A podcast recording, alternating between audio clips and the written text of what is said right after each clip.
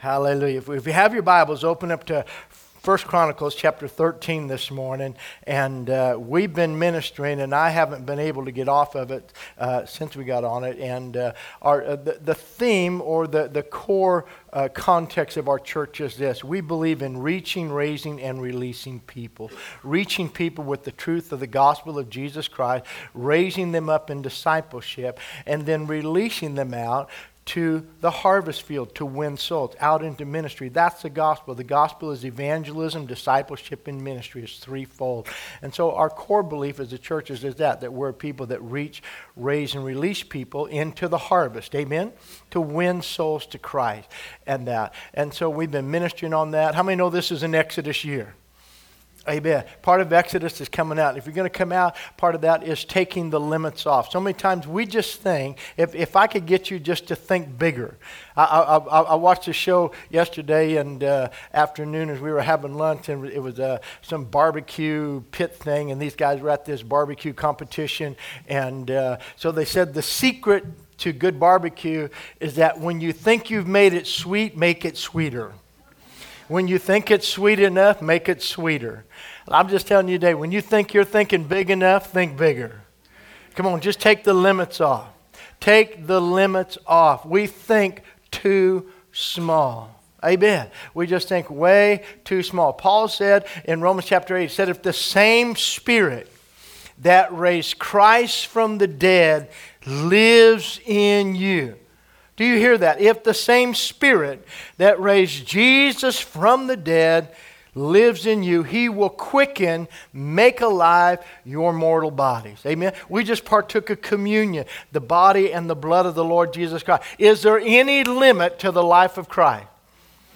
Then we need to learn to take the limits off. Amen. Sometimes the Exodus is just coming out of our stinking way of thinking. Some, some of need to leave stinking thinking behind. Amen? And just move into a new mindset. excuse me, with the Lord. Praise the Lord. Uh, before we get into this, I just want to share a couple thoughts with you, and I'm going to read two verses to you. I'm going to go a little fast in this service, and. Uh, so I ask you to stay with me. 1 Peter chapter 2, I want you to just listen. It says this Coming to him who is a living stone, rejected indeed by men, but chosen by God, you also, as living stones, are being built up a spiritual house. Somebody say, spiritual house. Now listen, to a holy priesthood. So the body of Christ is a spiritual house, but it is also a holy priesthood. Everybody say holy. It, it's not a carnal, it's not secular. We are a holy priesthood. And the priesthood, as we're going to see, there's a way God has an order on how you approach Him. There is a way to approach God. And God is a holy God. And Sean did a great uh, job last week. I was able on, on, my phone to live stream our, our, our, our cat. God bless you. Everybody that's watching by live stream, we love you. Get in a good church. Don't just watch TV. God bless you. Amen. And, and so, with that, it, uh, but I was able to partake of that and watch that and his message on, on, on barriers in that and talking about things that restrict the limitless power of God in our life. But in the same respect, we need to understand that God is holy and how we approach him as kings and priests unto God. Are you listening to me? That is so important that we understand that. Now, listen to me also. Go, if you would, it, it says, as a holy priesthood, to offer up spiritual sacrifices acceptable to God through Jesus Christ. So there are sacrifices that can be offered up, but they're not always acceptable. In fact, you read in the prophets, God says, You're offering me stuff. I don't accept that stuff because your, your life is not in order. You're, you're not walking in, in true holiness before me. Now, holiness is not a Christian cuss word and holiness belongs in the New Testament. The Bible says that we are saved by grace. That's true. But it also says grow in grace and in the knowledge of our Lord and Savior Jesus Christ. And if we had more knowledge, we wouldn't frustrate the grace quite so much. Amen. So go back with me if you would. You don't have to turn there, but I'm going to read another verse to you out of 1 Corinthians chapter 10. And 1 Corinthians chapter 10 and uh, begins in verse 1 by saying this Moreover, brethren, I don't want you to be ignorant or unaware. Every time Paul told people, I don't want you to be ignorant, because they were. That all of our father listen that all of our fathers were under the cloud passed through the sea were baptized into moses in the cloud in the sea all ate the same spiritual food all drank the same spiritual drink for they drank of that spiritual rock that followed them and that rock was christ. But with most of them god was not well pleased for their bodies were scattered in the wilderness. So everybody comes out they all have this great experience with god they get delivered god brings them out he's taking them through the wilderness parts of the red sea they're all partakers of the miracles of god but, but many he wasn't well pleased why? Because God is a holy God and He has set order for our lives. Are you listening to me? And so to have the limitless provision of God, we learn we need to learn to walk in knowledge and in truth. Amen. And so that is so important. And then people say, well, why is the Old Testament so important? And I'm reading this as a precursor because we're going to be reading an example out of the Old Testament today. And people say, well, how does that apply to us? We are New Testament believers. Paul said this in 1 Corinthians 10 and verse 11, speaking about the experience of Israel. Now, all these things happened to them as examples and they were written for our admonition on whom the ends of the ages have come. So when we read about the nation of Israel and we read about the circumstances that they went through, the reason God recorded them is many times so we can learn what to do, but also learn what not to do. Are you listening to me? because if we do the right stuff, we get the right results. If we do the wrong stuff, we get the same results they got. And we want to avoid that. Can you say amen? Father, I thank you this morning for your word. I thank you for these next few moments. Holy Spirit, we need you. Thank you for your voice this morning. Thank you for your presence that is here. Lord, as Moses said there's no purpose for us gathering if your presence isn't with us. So, Father, we thank you for the presence of your Holy Spirit. Thank you for doing what you said you would do. You would be here with us. And so, Lord, we bless you today. Holy Spirit, open the eyes of our understanding, our ears to hear, and our hearts to receive. In Jesus' name, everybody said, Amen. So look at the cover of your outline, and I just want to say this. We want to keep going after God. God is a limitless God, but it's so easy for us to put restrictions on Him. And so I hope you. Uh, can receive this this morning. Hear me, God's presence was never meant to be placed in a container, carried in a cart, parked in a tent, hidden in a tabernacle, enthroned in a shrine, or stored in a barn. And we're going to read the account in uh, Chronicles here, and all that uh, pertains to what happened to the ark with God. But it has always been God's intention for His presence to reside in the hearts of His people in limitless power and provision. And like I said, I want you to take the limits off. God's answer for your life is limitless. There is no limit to what God can do. Jesus said, All things are possible to those who believe. That's a limitless statement. Amen. Jesus said, If you ask anything in my name, I will do it. That is a limitless statement. Whosoever shall say in this mountain and not doubt in his heart, but believe that those things which he says shall come to pass, he will have whatever he says. That's a limitless statement. But we, man through religion, likes to confine God, restrict God. And the reason we do that is because we've had experiences where we think the word didn't work. Let me just tell you, the word always works. If it's not working, it's not because the word of God is broken. It's usually operator error. Amen.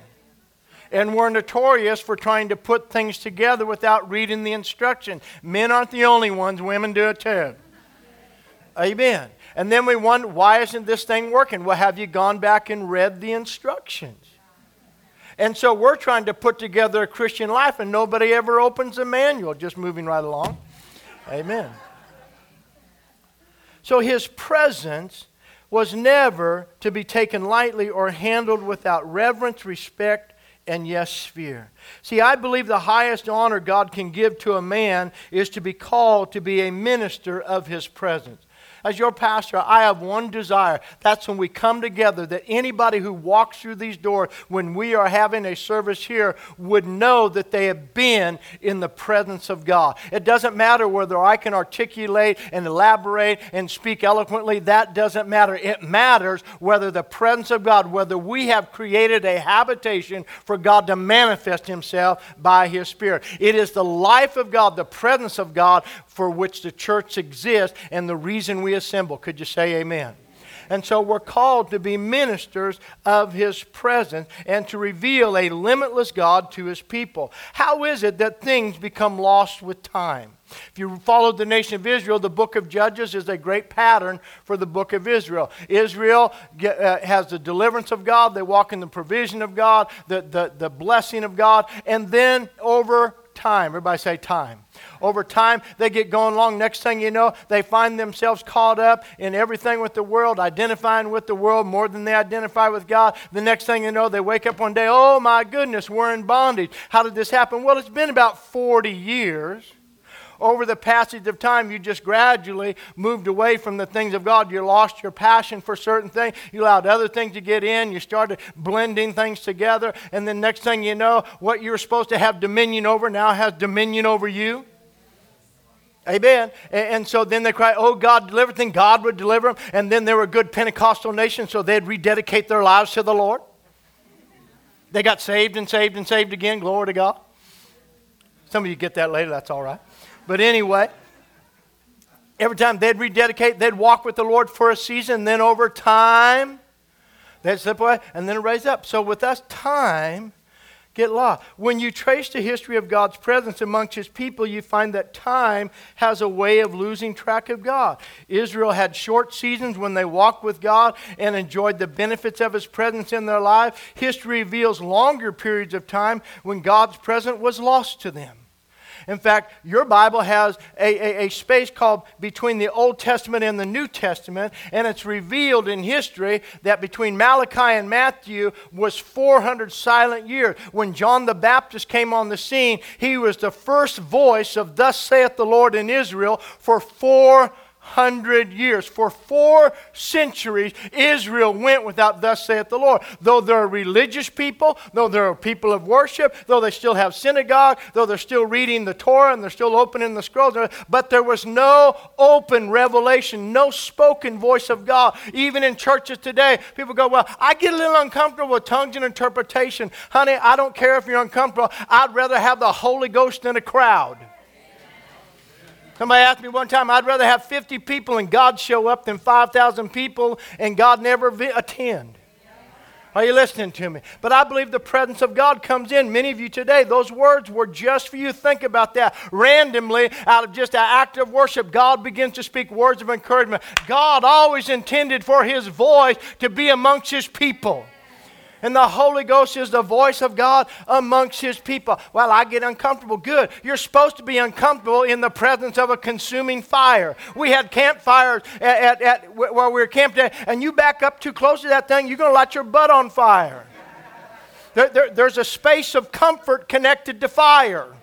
And if you don't respect fire, you get burned. If you don't respect the presence of God, well, I get close to God, but it gets a little hot in there. Yes, that's to burn away the chaff off of your life and to reveal the pure life that God has for you. Somebody shout, Amen.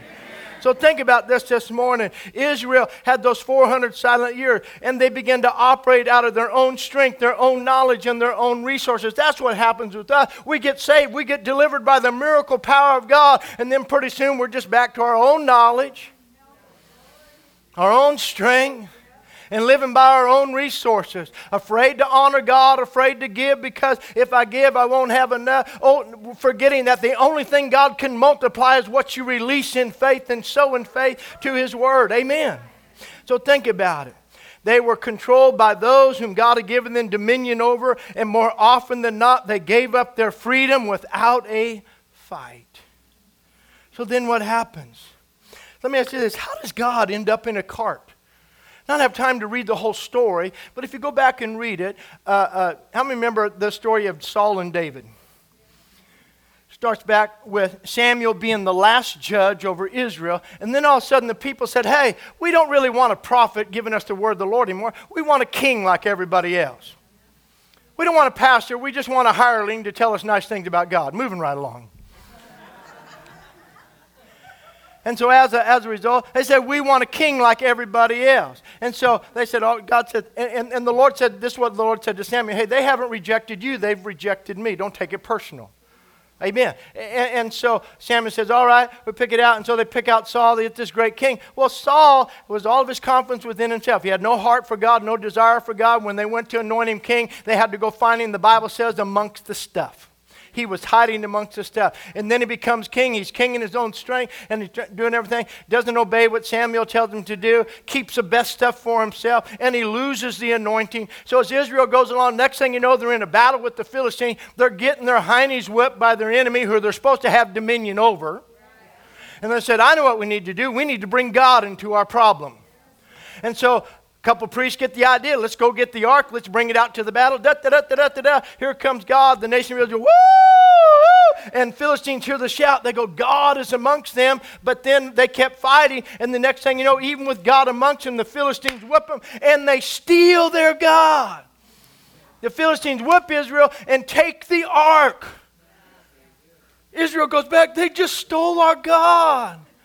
And so they get the ark and the Philistines take it home. They have no idea how to handle God, how to handle the presence of God. The next thing you know, they're, they're peeking into stuff they shouldn't be looking into. The next thing you know, they have a plague of rats and everybody gets a terrible case of hemorrhoids. Amen. If you don't walk right before God, you'll find out He can be a royal pain in the butt.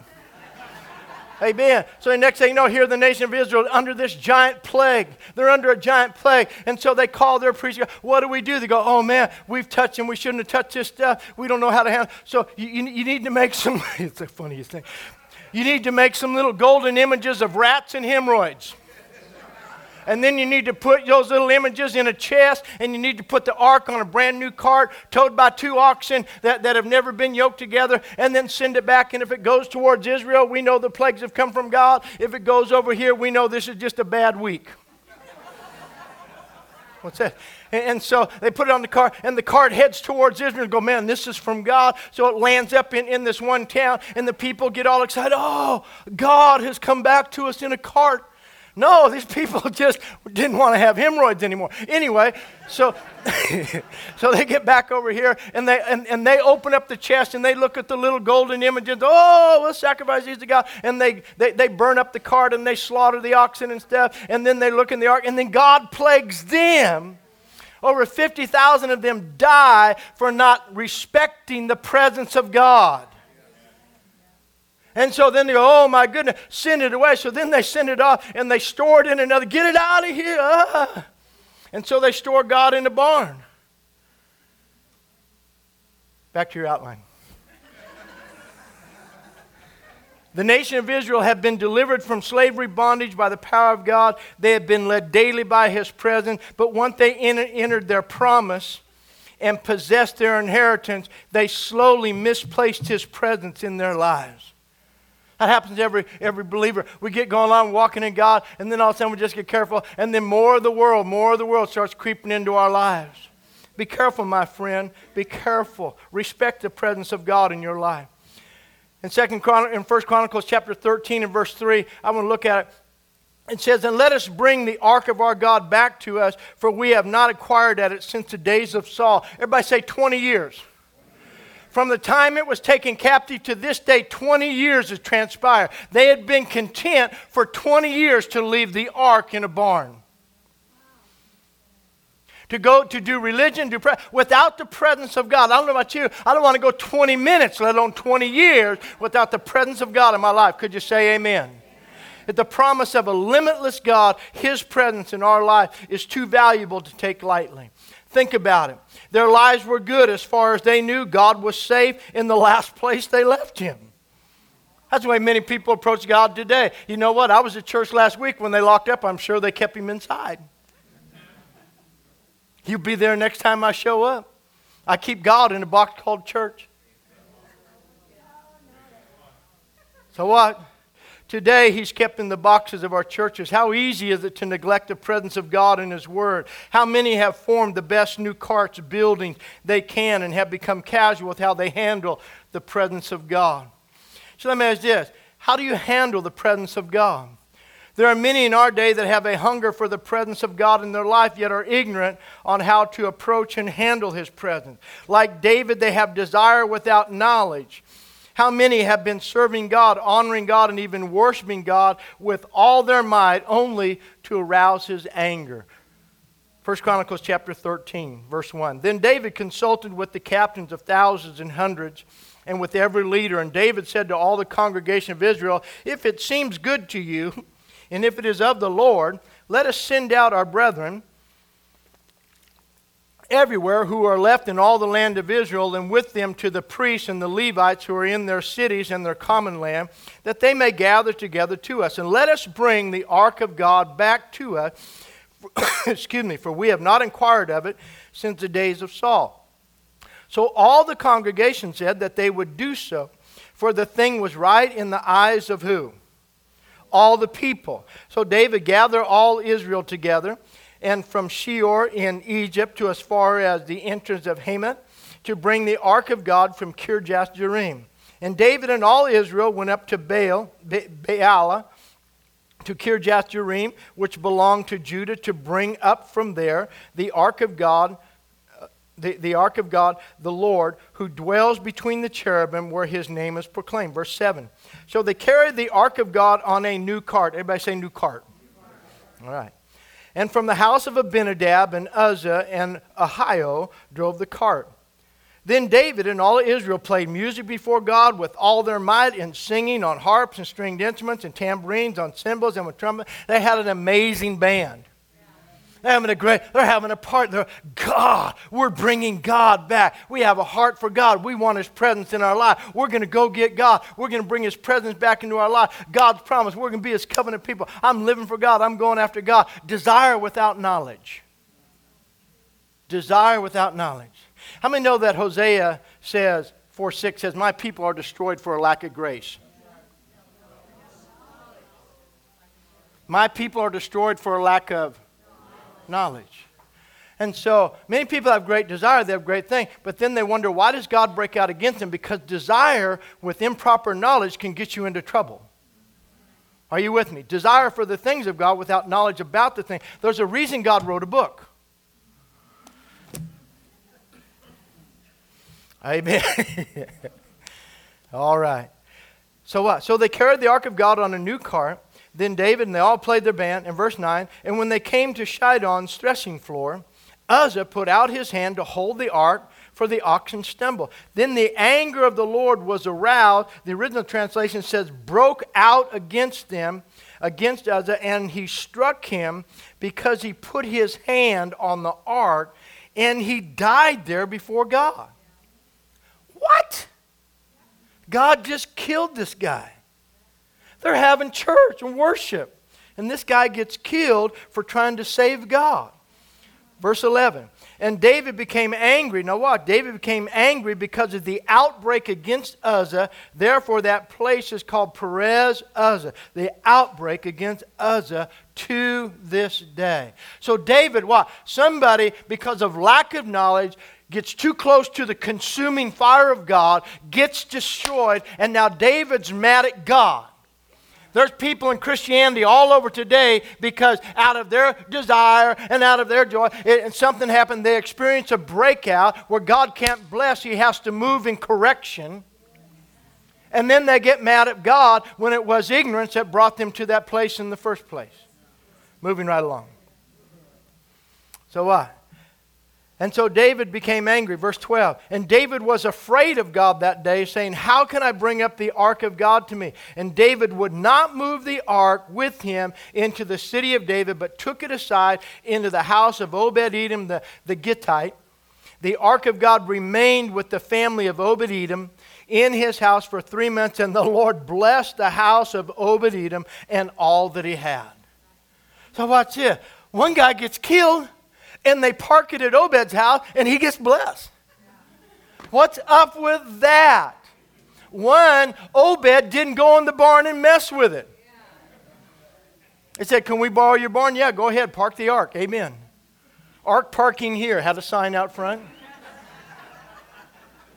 Amen. So Obed Edom, there he is. He's blessed. And, and the look at the presence of God brings the blessing of God. Cole read it in the in the God's desire is to bless. He is a limitless God. He is a God who loves you. But God is a God of order. Because He is a consuming fire, He has set an order to approach Him. Because by the nature of just who He is, he can never operate contrary to his nature. And there's so much ignorance being spewed from our pulpits today that are giving people a false sense of security in approaching God. And we have too many Uzzahs dying on carts. And people getting mad at God. Are you with me this morning? So, what happens? What do you do when your best effort produces disaster? For three months, you go back and learn again the fear of the Lord and respect His word and His presence. See, when God's presence is lost or stored away for safekeeping, the fear of the Lord is lost. Proverbs 1, verse 7 says, The beginning of knowledge, the beginning of knowledge is the fear of the Lord. Amen? And wisdom. So we need to understand that and operate in the fear of God. What about David's heart for God? Listen to his heart. We read in verses 1 through I have a heart for God. I want God's presence. It's, it's, it, it, God, we need his presence here. We need God in our midst. He's going after God with all of his heart. David became king. His heart and desire for the presence of God became such that he wanted God to be where he was. The ark always symbolized the presence of God. He was the God who dwelt between the cherubims, we read in verse 6. The presence of God, though, had been trivialized by Saul. See, people got to place, we don't need the presence of God. That's where many of our churches are today. We can do church, we can have great programs. We've traded the presence of God for performances. And many people are going to churches. Which church puts on the best performance? Amen. A performance won't give you knowledge. It will entertain you for an hour or 90 minutes, but entertainment won't give you victory over the devil. Knowledge. By knowledge. Amen. You need knowledge and you need truth. I had one friend say, I'm a grace preacher. I said, I'm a knowledge preacher because I give them enough knowledge, they'll know how to walk in grace. Are you doing all right? Amen. So here's David. The presence of God had been trivialized by Saul in previous generations to the point of being lost and not even missed or noticed by the people. For 20 years, nobody else is going, hey, where's God? We're just happy with our routine. Doing all right? I'm just talking about taking the limits off. I don't know about you. I, I, want the limits taken off of my life. I want them off of your life. Moses said like this in Exodus 32, 12 through 17. You can read the account his conversation with God. And God says, This is how you know my presence will go with you. This is how you know I'm going to send my presence with you. Moses says, Good, because if your presence doesn't go, I'm not moving. You need to get that in your heart. God, if your presence isn't with me, I don't want to go. If you don't sense do I need to do this? Should I make this decision? Should I move here? Should I go there? Should I get involved in that? Where's the, where's the presence of God on that? People say, well, how do you know the will of God? I, I usually help people try to judge it like this How hard are you having to explain what you're doing?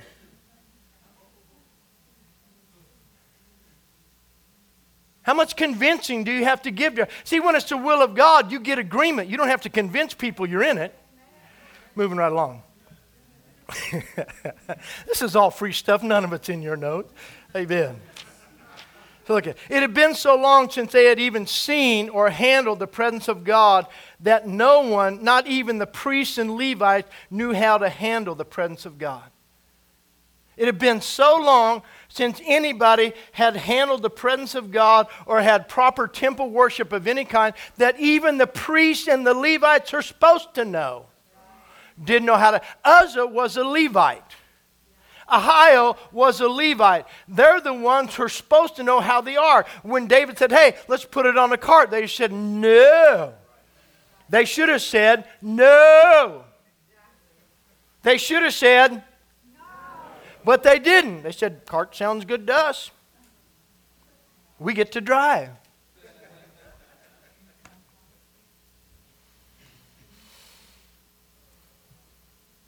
See, they had created their own form of worship. They were in his house, but he wasn't home. In Samuel 6, verses 1 to 12, you can read it. The ark is returned by the Philistines who had captured it in battle. They knew nothing about God, so they came up with their best idea for transporting a God. When they wanted to get God out of their midst and be delivered of the plague, they said, What's the best way to get rid of this? Their priest, pagan priest, said, Build a brand new cart, get two oxen who have never been yoked, and put God in the cart with the box of the golden hemorrhoids and rats. Send him off. It goes this way, it's God. This way, bad week. Okay? And so they do that. Now, watch a cart pulled by oxen. When David went to get the ark, I imagine he asked, How did it get here? People said, In a cart.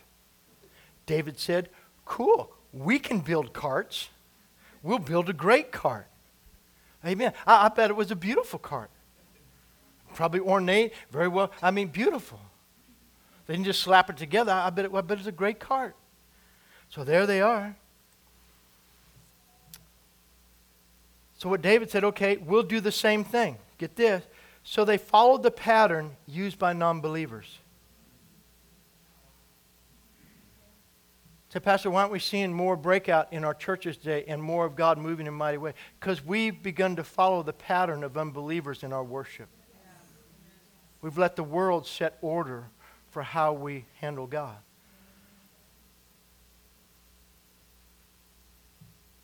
So they follow the pattern used by non believers to handle the presence of God. He just made a new cart. The results everything's going good until the cart hits a bump in the road. And a seemingly innocent man dies.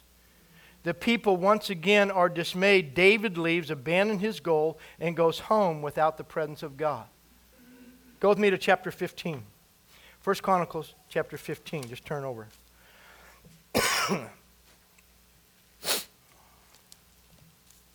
Verse 1. And David built a house for himself in the city of David and prepared a place for the ark of God and pitched a tent. Then David said, what David said, verse 2 No one may carry the ark of God but the Levite. For the Lord has chosen them to carry the ark of God and to minister before him forever. So David comes back and says, Hey guys, after three months, David goes home for three months. He comes back and says, Hey, you guys were supposed to carry it. See those little rings on the side? Should have been a sign. Means rod go through there. Shoulders, ark, move forward. Remember the Jordan crossing when God said to Joshua, This is how you're going to cross the Jordan. The priests are going to carry the ark on their shoulders. And when they get down to the edge with the ark on their shoulders, carrying the presence of God, when their feet touch the edge of the water, the waters will part and you will cross over. My presence will make a way for you. But the presence of God was never meant to be put in any kind of cart. And we do that today. Religion loves cart. You love cart. You have carts in your life, things that you put God in and transport God, ideas, theologies, concepts about God. But God says, My presence was meant to be upon your life. Jesus says, After the Holy Ghost comes upon you, you don't take the Holy Ghost and put him in a back. You don't put him in a back room. You bring him out in the open and you carry him upon your life, and his presence makes a way for you. Amen. So think about it this morning. Uzzah should have known. And so he gets over, look over at verse 13. It says, For because you did not do it the first time, the Lord our God broke out against it because we did not consult him. Get this about the proper order. Everybody say proper order. You know what everybody in America has today is an idea for their order on how to worship God. We just worship God any way we think is okay. God is a God of order, and He is a holy God, and He is a consuming fire. And you will never see a limitless God show up in your life with His power, with His glory, and with His promise being released until we learn to be a people of order. Amen. Hallelujah. Watch this when David kept going. And people think today, this is what we think how unfair of God. Couldn't he see their hearts were right? How many know everybody had a great heart that day? David's heart, I want the presence of God. Have a great heart. People playing in the band. Oh, yeah. Uh, and everybody, I mean, dancing. Everybody's having a blast. Great hearts, loving God. And Uzzah dies. What's up with God? Why so touchy? So temperamental? So legalistic?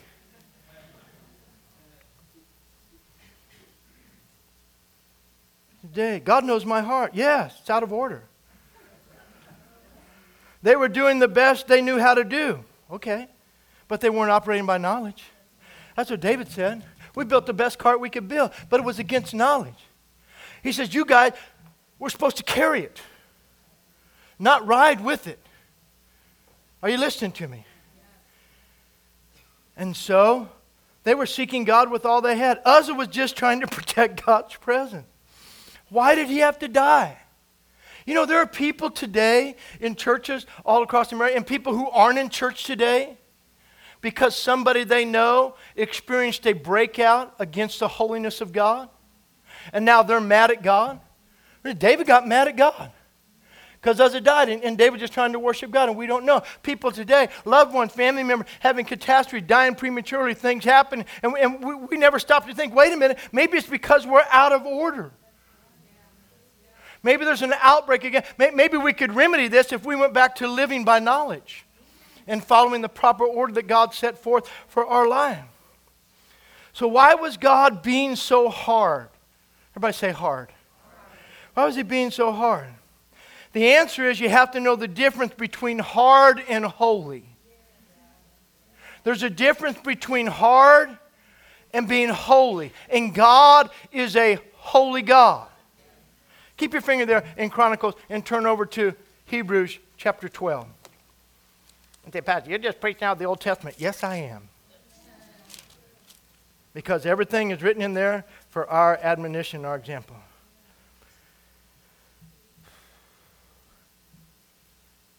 Hebrews chapter 12, verse 14. Pursue peace with all men. Pursue peace with all men. Everybody say that with me. Pursue peace with all men. How many know that leaves no excuses? It just says pursue peace. Go after peace. Go after reconciliation with everybody. Live as a reconciler with all people. Pursue peace.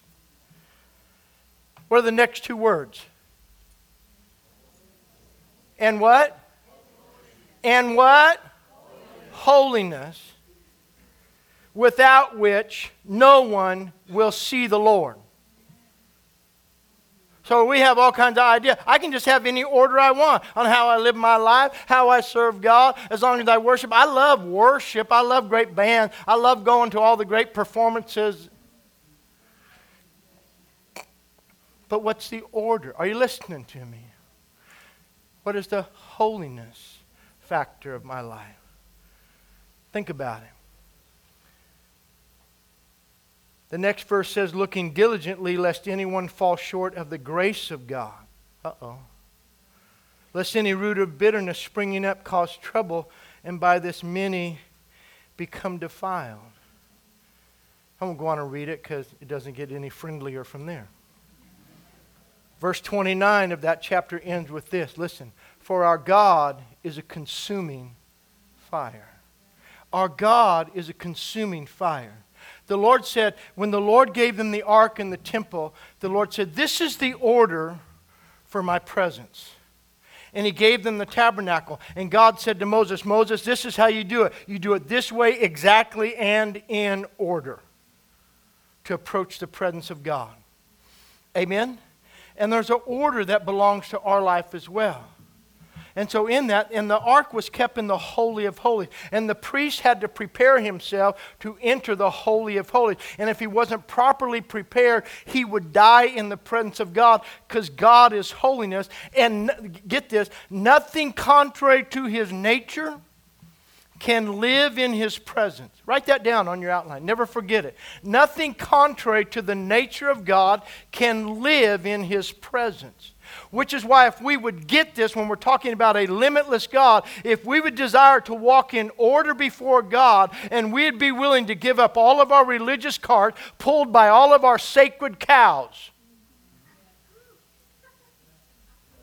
then we would see more of the presence of God and we would see more miracles and more meeting because and, and, and miracles and healing because sickness and disease cannot abide in the presence of God. And when God's presence shows up, it shows up in power, it shows up in purity and you step into his presence. And we're invited by virtue of the blood to come before the throne of God and find grace to help in time of need. But when I get before the throne of God, I'm in his presence. And the consuming fire of God burns up everything out of my life. How do you live healed? Put your life in order and pursue a holy God and enter into his presence. And you'll find the consuming fire of God won't consume you, it'll consume the things that have tried to attach you, and you'll walk out victorious in Jesus' name. Shout amen, somebody.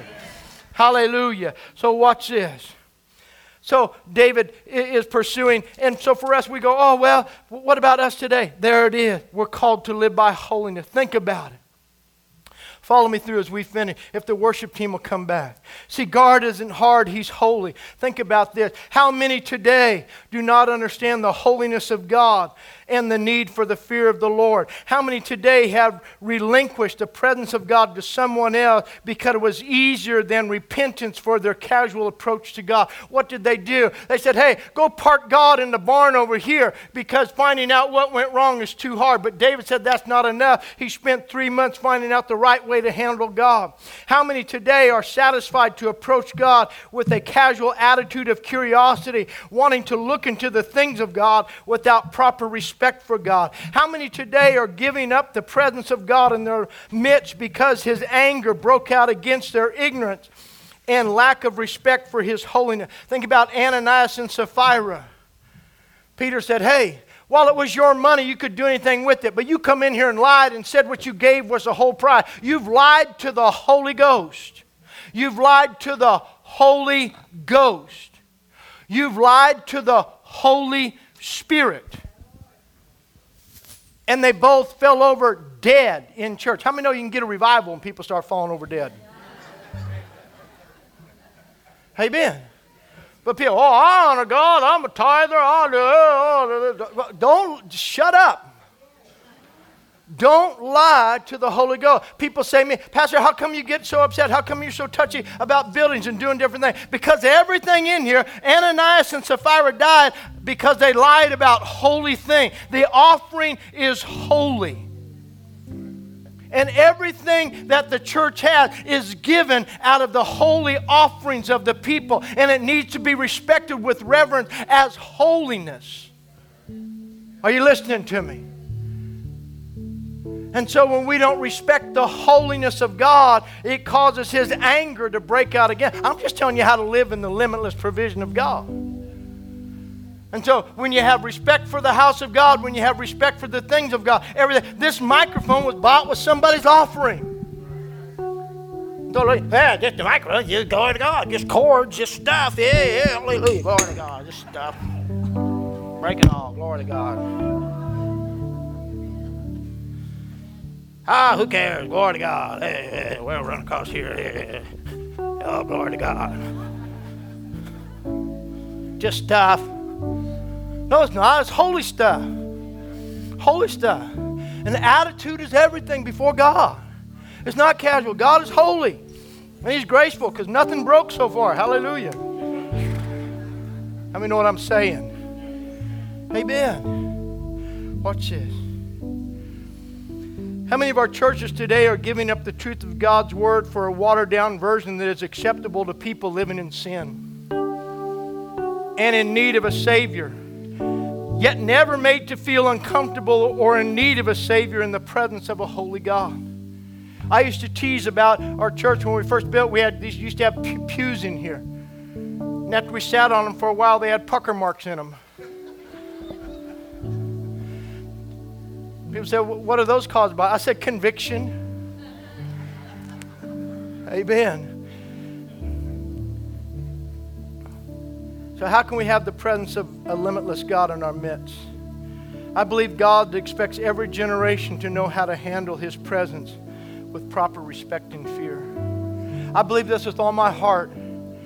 We could see a breakthrough of God's limitless power and provision, not just in our church, but in our nation, in this world, if we returned to proper order. If we went back like David and found out how do you handle God's presence? How do I walk in? You are a royal priesthood. Peter said, I read that specifically. You are a royal priesthood. The priests have an order to approach. You approach God as a priest, not just a casual believer. And, and when I accept that mantle and that responsibility, I'm telling you, the anointing of God will come in such a powerful way. Are you listening to me this morning? One man, I can't carry it for all of us. I can usher in a measure. But if we ever decide to come into agreement and unity on this and pursue God in perfect order, I'm telling you, we can see a breakthrough right here in El Dorado County. Amen? So listen, there's a difference between condemnation and conviction, between fear and reverence, and between hard and holy. Bow your heads with me this morning. See, like David, I desire his presence where I am in this house, in my life. I desire His presence. I love nothing more than when I can worship Him anywhere and His presence shows up. But I love it when His presence is in His house. People come in. We've over the years we have people say, I, I don't understand anything that went on, but I felt something there. God's presence is tangible. You can feel it. You can know you're in it. And you don't have to understand it. You just have to know you're in the presence of God and your answer abides in Him, in His presence. The word the Lord spoke this morning, I don't have time to finish this whole message. It's in there. You can read it. Let's see, my heart breaks when God's anger breaks out against people. I was going to read in 1 Corinthians because in 1 Corinthians it says that when it comes to communion, if we don't respect what's happening right here, if we don't approach this in proper order and fear and a right heart, we eat and drink damnation to ourselves, and some people are sick, are weak, and even die prematurely, is what Paul said, for not having proper order for the presence of God. This morning, maybe you're here and you're that person that the Holy Spirit spoke and you're carrying those weights and those burdens, God's presence shows up to let you know that He cares, to call you to Himself.